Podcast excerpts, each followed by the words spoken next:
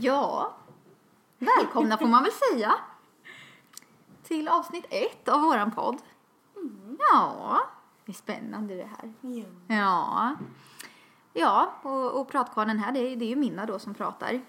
Och, och, och sen har vi Flamsnisse här bredvid. Mm. Fast jag kallas ju för Åke. Ja, är du som är jo. Nisse. Ja, jag är Nisse Pisse. Men du är ju också Sabina. Ja, det är jag. Ja, vi, vi är kära barn med många namn kan man säga. Exakt. Exakt. Vill du börja presentera dig? Ja, ja, hej hej, god dag, god dag. Eh, Minna. Och eh, det här med presentationer är inte riktigt min grej, men vi, vi gör det väl enkelt för oss. Eh, 23 år, eh, fyller på juldagen, speciell ska man vara. Och eh, ja, jag bor med min katt Baltasar och, och har det gött. Och annars gör jag inte så himla mycket. Det gör jag inte. Jag är sjukskriven. kan man ju vara. Ehm, njuter av solen nu. Det är, det är ju karantäntider här i, i Sverige, så, eller hela landet. Hela Världen jag heter den. Sverige är ju ett land. Ja, så att vi... Jag solar mest. Det gör jag. Jag ligger ute och har det gött i solen. Ja, det är lika bra som din katt. Ja, ja min katt han har det bra. Han, han, han jagar flugor. Mm, mm. Och du då? Ja, Sabina Sorshild Björkli heter jag. Jag ska komma närmare. Vi är, inte, vi är lite nybörjare på det här med mikrofoner och sånt va? Ja, det är lite testing. Ja, testing, testing. Eh, jag är 23 år gammal, eller halv 24 som min syster skulle ha sagt. När man har ett halvår kvar tills man fyller nästa år. Eh, jag, eh, just nu jobbar jag. Försöker jobba 100% men det går inte riktigt because corona. Som eh, det är Jo, för de flesta. Men jag jobbar alltså i hemtjänsten. Vilket jag trivs väldigt bra med. Välbehövligt också i de här tiderna. Mm, det tycker jag. Ehm, bor i en jättefin lägenhet högst upp i ett hus med världens finaste utsikt och världens finaste lilla hund som heter Toto. Så hör ni små tassar som eh, trippar omkring eller en liten buse som skäller så är det troligtvis Toto. Ja, eller bjäbbnisse som han också kallas. Ja, kärt barn har många namn återigen. Ja, återigen. Ja. Ja, så här sitter vi då med varsitt glas rosé och ser solen. ja, ska vi ta en skål Ja, men vi tar väl en skål, men jag tror inte vi ska klinga. Jo, kanske här borta. här borta? Skål hörni på lillördagen. Och solen, ja vi har haft 22 grader. Nu vart det väderprognos. Och legat ute och, och stekt. Ja. Där Alltså- ser vi, Sabina är ju kräfta på... Ja, det var jag som en falukorv. Den är stekt. Ja, det, den är stekt. så att, eh, så är det det. Ja.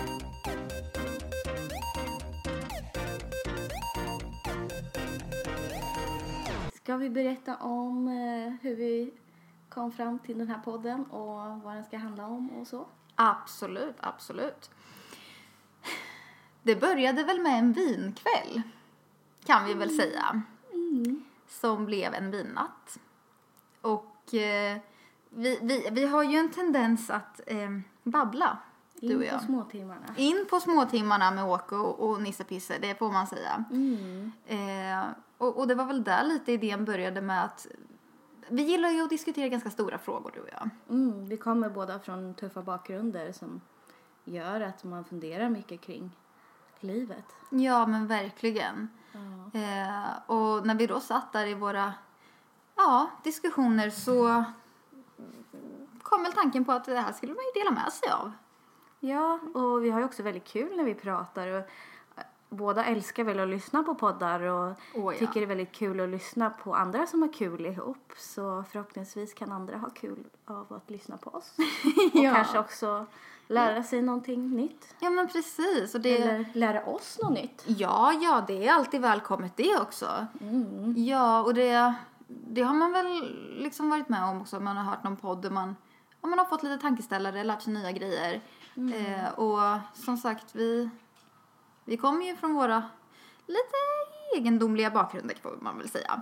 Ja. Eh, Så förhoppningsvis så finns det ju folk där ute som kanske har gått igenom någonting liknande och, och som har nytta av att få höra att man är inte ensam. ja, eller någon som går igenom nå någonting liknande och kan behöva stöd eller hjälp eller perspektiv på någonting. Ja, bara lite stöttning liksom. Ja. Då finns vi här, det ska Ja. ni veta. Eller de som aldrig varit med om någonting också kanske får veta om hur verkligheten kan se ut för vissa. Ja, Kanske absolut. förståelse för vad den där kompisen går igenom till exempel eller Ja, verkligen. Det... Så att så ser det väl ut. Det var väl så vi kom fram till det Ja. här, får man väl säga. Ja, det tror jag. Ja. Det, det är ju apropå det här med bakgrunder. Mm. Ska vi berätta lite om våra bakgrunder? Ja, men jag tror väl nästan att vi gör det. Åtminstone så att ni får hänga med lite. Vad, vi, vad det vi, vi inne och smuttar på. Ja. Det, ehm, Ska du börja? ja, men det kan jag göra, absolut. Eh, jag, jag är ju uppväxt då med min ensamstående mamma. Eh, som i ja, men ett tidigt skede av mitt liv hade missbruk med eh, framförallt alkohol men eh, även andra droger. Eh, och det var väl mycket partaj hemma hos oss som jag växte upp i, i den otryggheten. Ehm, och ja, en frånvarande far som bor väldigt långt borta i de södra delarna av landet. Eh, men, eh, men ändå på något vis så har jag ju ja, mm, kommit dit jag är idag. Det får man ju vara tacksam för. Eh, och ja, men varit med om, om väldigt mycket då att behöva ta hand om min mamma när det kanske då skulle ha varit hon som skulle tagit hand om mig som barn. Men, eh, men det har ju ändå gjort mig till den jag är idag och blivit väldigt självständig. Mm. Eh, och sen så förlorade jag ju tyvärr henne eh, för tre år sedan. Då, då hon tog livet av sig. Och det är ju också något som formar en eh, som människa. Men eh, det är väl lite kortfattat vad, vad jag har för eh, bakgrund och, och rötter. Mm. Och Någonting som präglat mycket, alltså både blandat, alltså på ett sätt kan jag tycka att man är så här, äh, ja men har någonting, det är ju skittufft. Det har varit skittufft verkligen och det är kanske fortfarande vissa stunder.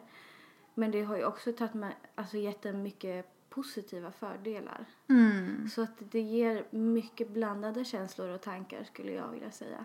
Att vara med om sådana här äh, hemska saker som barn inte ska behöva, eller egentligen kanske inte någon, behöva stå ut med. Nej, nej men precis så är det. Ehm, men det, ja, det, det är många som brukar fråga mig faktiskt så att hur, hur tar man sig igenom en sån här sak? Hur, hur, ja men bara som det med att till exempel sitta i sin mammas dödsbo som 20-åring och, och gå igenom gamla grejer. Vad ska man spara, vad ska man slänga?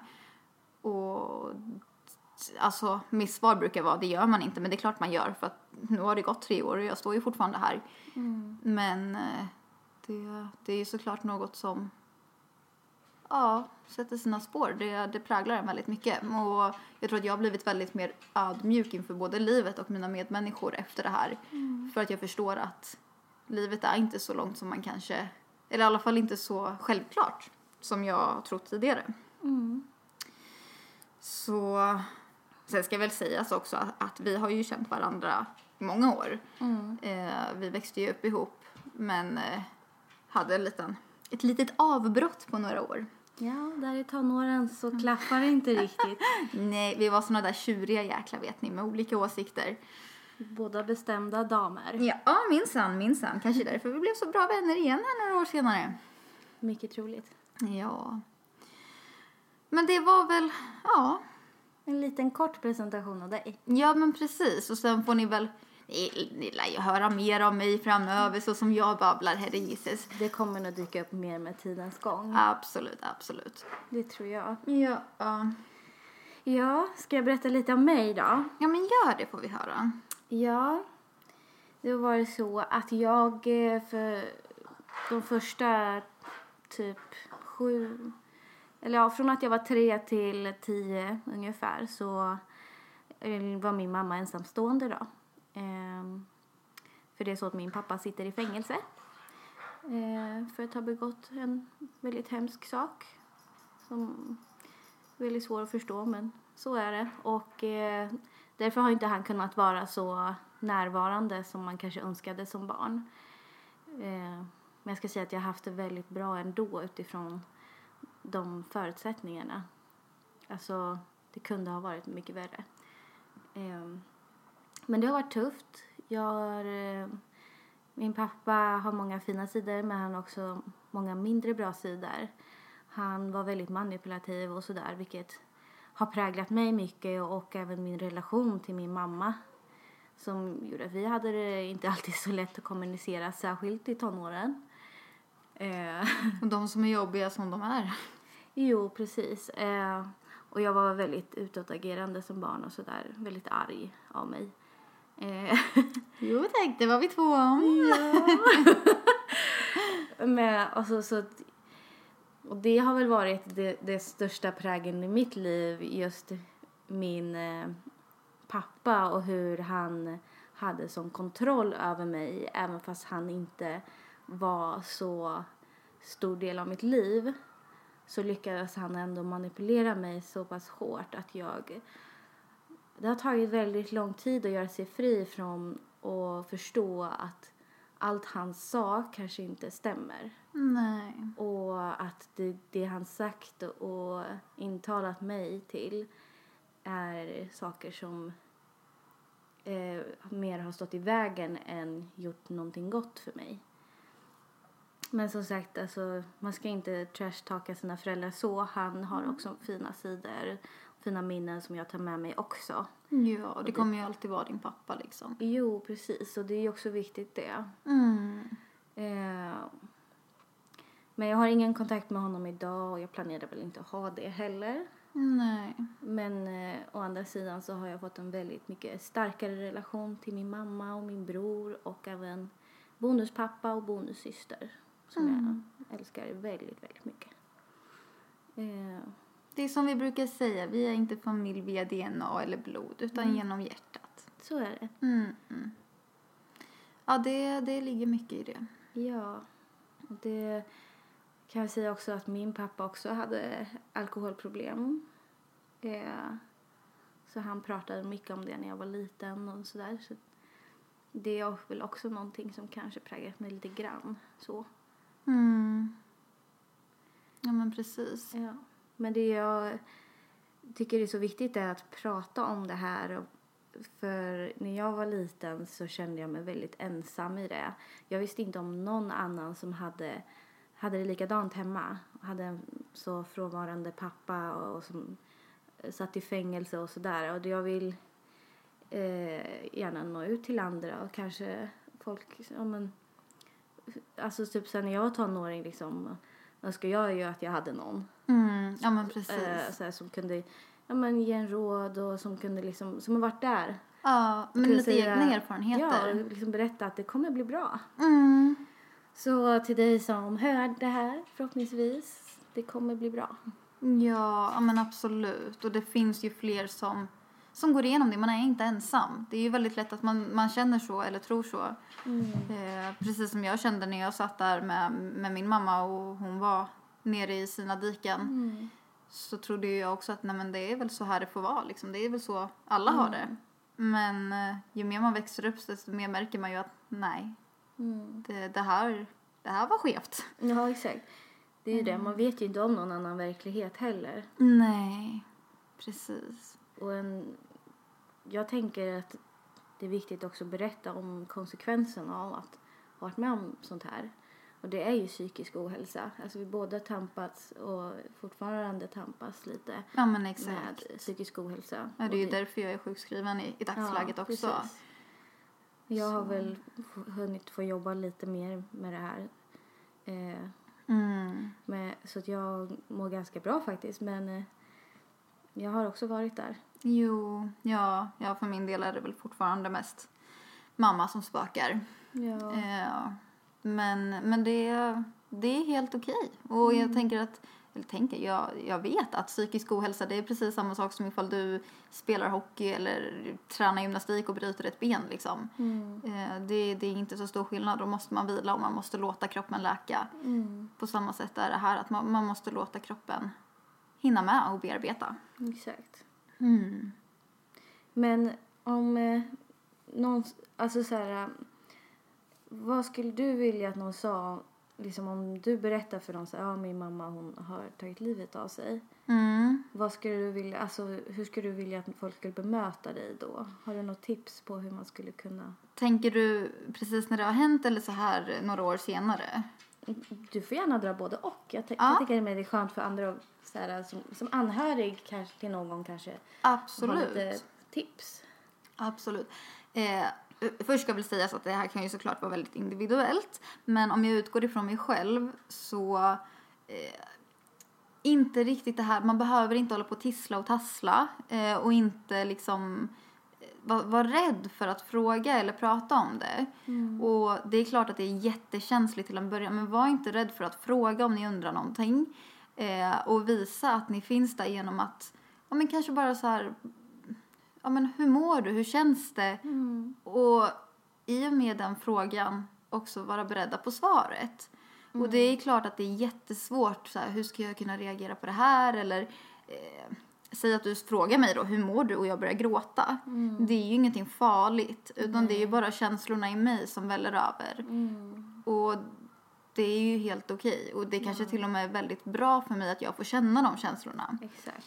Så, så våga fråga och prata och, och särskilt nu i efterhand några år senare så är jag bara tacksam för att få prata om min mamma. För att jag... Det kan vara läkande också. Ja, och jag saknar ju henne så in i bombens. Men mitt enda alltså levande minne av henne det är ju att prata om henne. Så om Exakt. ingen vågar fråga, om ingen vill prata om det då dör ju den lilla biten hos mig också. Precis. Och det är ju det värsta som kan ske liksom. Ja, det är klart. Det är fint ändå. Man kan hålla henne levande genom och det tycker jag ändå är fint. Det, jag pratade ju mycket med min mamma om det här eh, när jag fick veta och liksom hur ska jag handskas med det här och sådär. Och vi pratade om det och kom fram till att det kan ju vara fint att berätta om fina minnen man har av den här personen som har gått bort och så här, ja men jag kommer ihåg det här och det var det är verkligen någonting jag tog med mig och som jag vill att du ska veta om. Mm. Det kan jag tänka mig kanske man skulle kunna uppskatta. Eller Ja, absolut. Jo, absolut, absolut. Eh, och det... Jag kan ju bara känna så att eh, det visar ju ditt genuina intresse också av att du bryr dig om mig. Och, men också, du kände ju min mamma och har träffat henne många, många gånger. Ja. Eh, och det blir så fint för mig att få höra din sida av henne och som du brukar säga, typ att du kan se hennes busiga leende i mig. Ja, Och det är ju liksom... verkligen. då, då blir man ju väldigt varm och tänker att ja, men vad, vad fint ändå att, att hon kan få leva vidare i mig också. Ja, men precis. Så, så det kan ju också vara ett fint sätt att liksom ändå fortsätta bringa någon till liv. Ja, verkligen. Nej, så jag tror att det värsta, det, det enda man borde undvika det är väl att eh, låtsas som ingenting. Ja, faktiskt. Faktiskt. Och sen så eh, såklart jättesvårt eh, hur, hur man ska fråga och så men Ja. Men att man är accepterande och försöker förstå att den här personen har jättemycket känslor i sig. Det här är ett trauma som har hänt. Och den kanske gråter, den kanske skrattar. Jag, jag skrattade ju på min mammas begravning. Ja, det är många som hanterar det faktiskt på det sättet. Alltså, Ja, jag har hört om alltså- det, många som skrattar i sådana situationer som känns så absurda så de vet inte hur de ska reagera typ. Nej men jag minns det som om det vore igår. Jag var ju där då och sitter längst fram då eftersom att jag var närmast anhörig. Jag är enda barnet. Och själva, under själva begravningen då, jag kunde inte gråta heller. Jag satt bara och kollade på den här kistan och allting var väldigt surrealistiskt. Att, nej men inte ligger väl min mamma där liksom. Och sen så blir det den här lilla efterstunden då när man sitter och, och fikar ihop.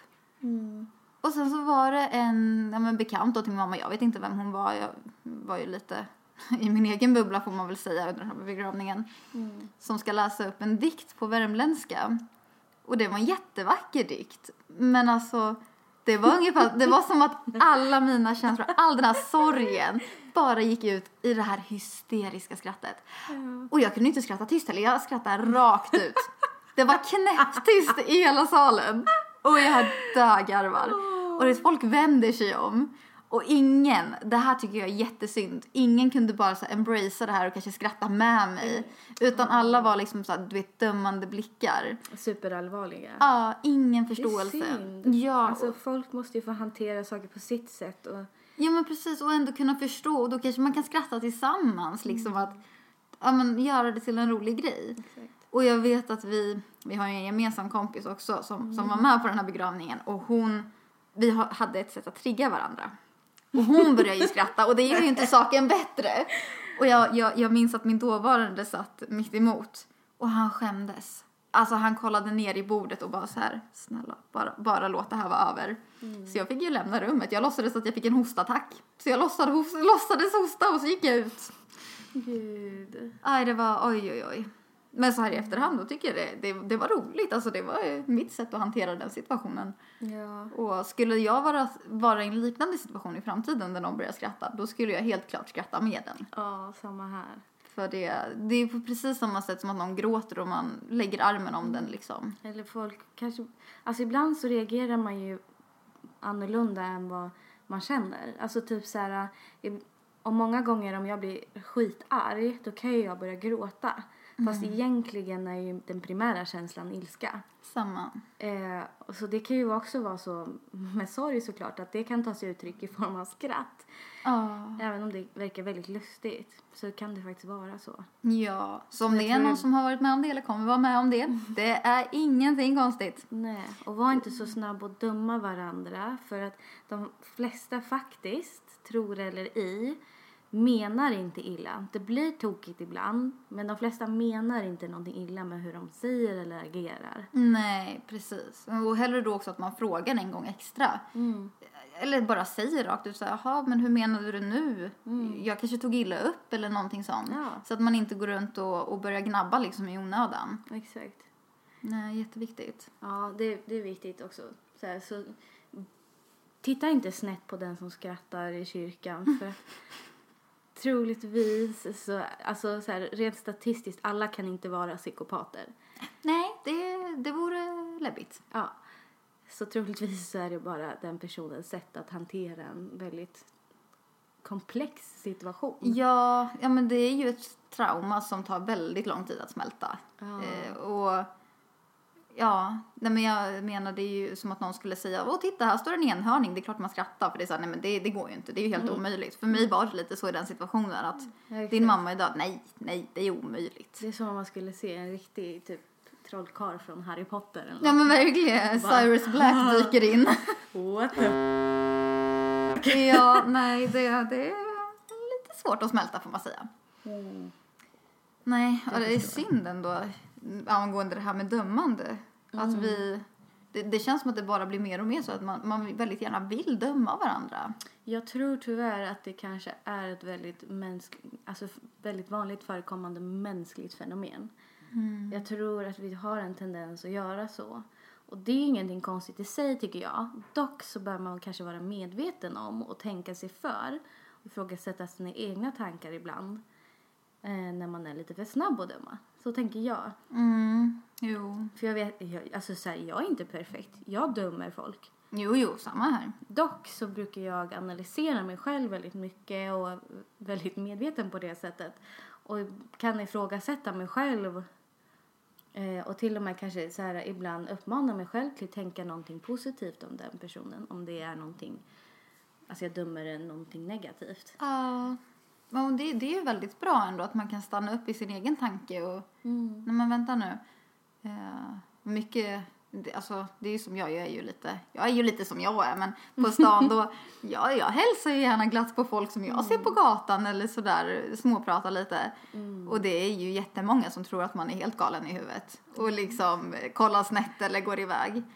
Och det är ju kanske ingenting som tillhör normen men inte, jag skulle ju tycka det var jättetrevligt om någon kom fram till mig och bara så här, hej hur är det? Eller hur? Jaha, ja, hej, det, men det är bra, tack som fråga liksom. Exakt. Istället för att vi ska ha det här kalla och individuella att, och den tittar på mig. Creep! ja men, ja, men verkligen. Va- Varför lägger du ögonen på mig? Va? Backa, backa, backa! Ja, nej, men det, det blir ju väldigt kallt och tråkigt tycker jag. Ja. Ja, säger jag i egenskap av människoälskare. Ja. Ja. Nej, men, alltså det, jag, tror, jag tycker det är viktigt. Jag tror det också så här, det sätter en inställning och ett tankesätt i en själv. Om man liksom tänker positivt om andra då tänker man också positivt om sig själv och, och livet. Alltså jag försöker alltid så här om jag, om jag, om jag, alltså jag kan märka att på mig själv att jag typ om jag ser någon på stan som jag tycker har fint hår då kan jag säga det bara så här rakt ut. Ja ah, men titta vad fint hår hon hade. Mm. Och det, så här, det gör mig glad också, typ själv. Ja. Så det blir en positiv effekt om man tänker positivt och då kanske man också så här, smittar av sig till någon annan. Jo, men precis. Så det är viktigt också att våga öva på att vara positiv och vara generös och snäll mot andra. Det behöver verkligen inte vara någonting dåligt och man behöver inte bli sårbar för det heller. Nej, nej och det har ju vi tidigare pratat mycket om det här med att vara snäll mot sig själv. Mm. Vilket jag har haft väldigt svårt att förstå när vi har pratat om. Mm. Eh, mm, säger hon och kollar på mig med en dömande blick. Nej men, Vad lite. ja, nej, nej men det, jag tror att det är väldigt lätt att det är så att man, man tänker kanske att åh gud vad trött jag ser ut idag eller varför gjorde jag så där i den här situationen och vad, vad, ja, det är hela tiden att man klankar ner lite. Och där har ju du fått mig att försöka, ja men tänka om, tänka till. Mm. Ja, nu ska du lyssna, jag tar till mig ibland. Mm. Ja, det glädjer mig. Ja, jag kan Alltså, vara väldigt envis men ibland så. Ni skulle se mitt leende, det går från öra till öra just nu. ja, det, det är inte vanligt att jag ger med mig förstår ni, jag har alltid rätt. Men det tar oftast lite tid innan det visar sig att hon har lyssnat. Om man säger så. Ja, det brukar ta några veckor. Men nu har det gått några veckor så nu är jag här. Ja, det är bra. Och ja, men just det där att eh, jag tänker ju fortfarande såklart lite dömande om mig själv men då brukar jag stanna upp och tänka att nej men vänta, vad var det som fick mig att känna så här? Mm. Exempel var bara häromdagen när vi var iväg och tränade du och jag. Mm. Och så cyklade jag iväg till, till gymmet i bara en vanlig tränings-t-shirt och ett par ja, tights. Mm. Och sen så såg jag mig i ett skyltfönster och tänkte, åh herre Jesus vad tjock jag är.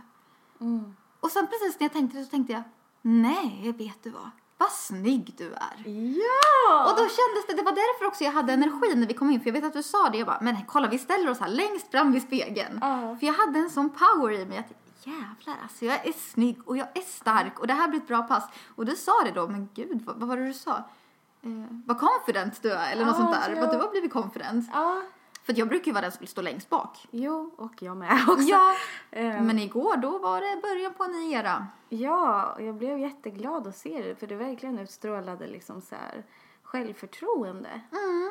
Och det gör mig väldigt glad att se. Ja, ja det, jag mådde bara bra utav det också. Så det kan ni tänka på. Lite mer självpepp och självkärlek. Ja, det är viktigt faktiskt. Jag har börjat lära mig själv också. Typ. Så det känns ju ur, urtuntigt att stå Ja. i spegeln och bara du är snygg. Men jäklar vad bra det känns när Ja. man väl börjar ta åt sig. Mm. Alltså det behöver ju inte bli en narcissistisk grej. Jag är fortfarande öd, ödmjuk liksom mot andra och Jo. tycker andra människor är fruktansvärt vackra och fina på olika sätt också. Men man måste ju också kunna älska sig själv och det är ingenting fel med att säga så här Fan vad snygg du är idag. Nej, verkligen inte. Snarare tvärtom tror jag. Exakt, för då, då är vi där igen att man, man, bo, man bombar sig själv med positiv energi. Ja, kärleksbomba. Ja, och Typ liksom, ja men verkligen och det där att vissa dagar då kanske du känner dig jättesvag Mm. och tänker men herregud, hur kan jag inte orka med det här idag? Men istället för det så, vad bra jag var som orkade det här. Ja, men du tog ju, alltså så här, man tog sig dit. Mm. Bara det är faktiskt en, En vinst. det är det. Och alla har dåliga dagar ibland. Ja men så är det ju, det kommer vi inte ifrån. Mm. Nej, så att eh, ställ er i spegeln, ta en titt. Det kommer kännas jättekonstigt första gången ni ska ge er själva en Ja. komplimang. Men bara gör det. Och sen kommer ni känna er jättetöntiga och då får ni göra det. Och sen får ni fortsätta med det här. Ja, alltså på riktigt, det låter jättetöntigt. Jag kommer ihåg att jag som tonåring var så tvär när min psykolog sa det här. Alltså jag tyckte hon var så töntig. ja. som bara, men du måste vara snäll mot dig själv, klappa dig på kinden så här. Och jag bara, nej, Kommer inte hända. aldrig, aldrig. Men så här i efterhand, långt efter att jag har slutat med terapi, så tycker jag verkligen att det var någonting klokt hon sa. För det, och det är någonting jag har tagit med mig. Och det är så viktigt. Och även fast det är, känns tuntigt. Jag tror det är jätteviktigt ibland att kunna vara lite tuntig då. Ja, ja. Alltså, jag är gärna töntig. hellre där jag är tuntig och känner mig trygg i mig själv och tycker om mig själv och eh, liksom står ut med att se mig själv i spegeln än att vara superallvarlig och inte vara lycklig liksom och inte vara nöjd med sig själv eller tillvaron. Du ser, här har vi haft ett litet frö som har grott i dig. Ja, ja, ja. Så det var inte självklart för mig heller från början. Nej, nej men det är verkligen, ja det är utmanande. Men så viktigt. Och jag tror att många människor skulle må mycket bättre av att komma ur den här ja, fasaden man har liksom. Och det där för att så länge du dömer dig själv då dömer du andra och vice versa. ve- ve- versa. Ja, det är faktiskt... Om man ska bli lite så här filosofisk så har jag för mig att jag har läst någonstans att många eh, människors beteenden är ofta också en reflektion av deras självbild och hur de tänker om sig själva. Mm, det låter mycket, mycket, eh, vad heter det? Sannolikt. Mm. Ja. Och klokt och sant och allt.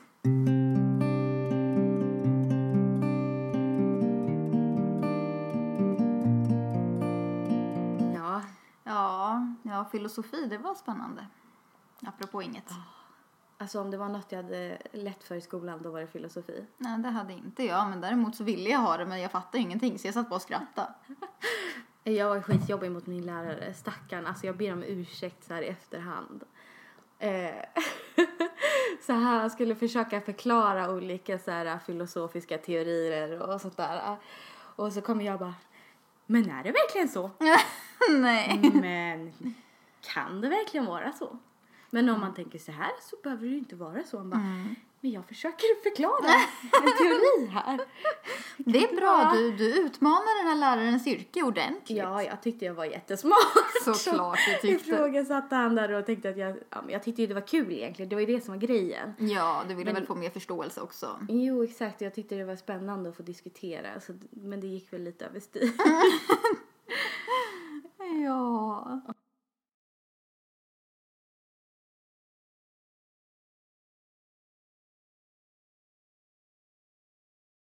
Men ska vi kanske avsluta här och... Ja, men det var väl en trevlig liten eh, introduktion. Ja, pilotavsnitt. Ett pilotavsnitt har ni här Ja. av maskrosbarnen Åke och Nils. Ja. Nästa avsnitt ska vi prata om kroppen, va? Ja, men precis. Och lite det här med kroppshets och, och eh, återigen att kunna älska sig själv och Ja. sin kropp. Kärlek till kroppen. Ja. Så det får ni inte missa, vet ni. Nej. Nej. Så ska vi ta, då ska vi ta dagens temp. Det vill ni inte heller missa. Nej men vi får väl helt enkelt säga tack för idag så får vi slurpa i oss sista vinet och så ta tillvara på sista kvällssolen här. Och tack till er som lyssnar. Ja, tack så mycket. Ni får ja, gå hem nu eller om ni redan är hemma och så tittar ni i spegeln och så säger ni du där. Du, Du är snygg. Exakt. Puss, puss. Ja, då säger vi väl så då så att puss och hej.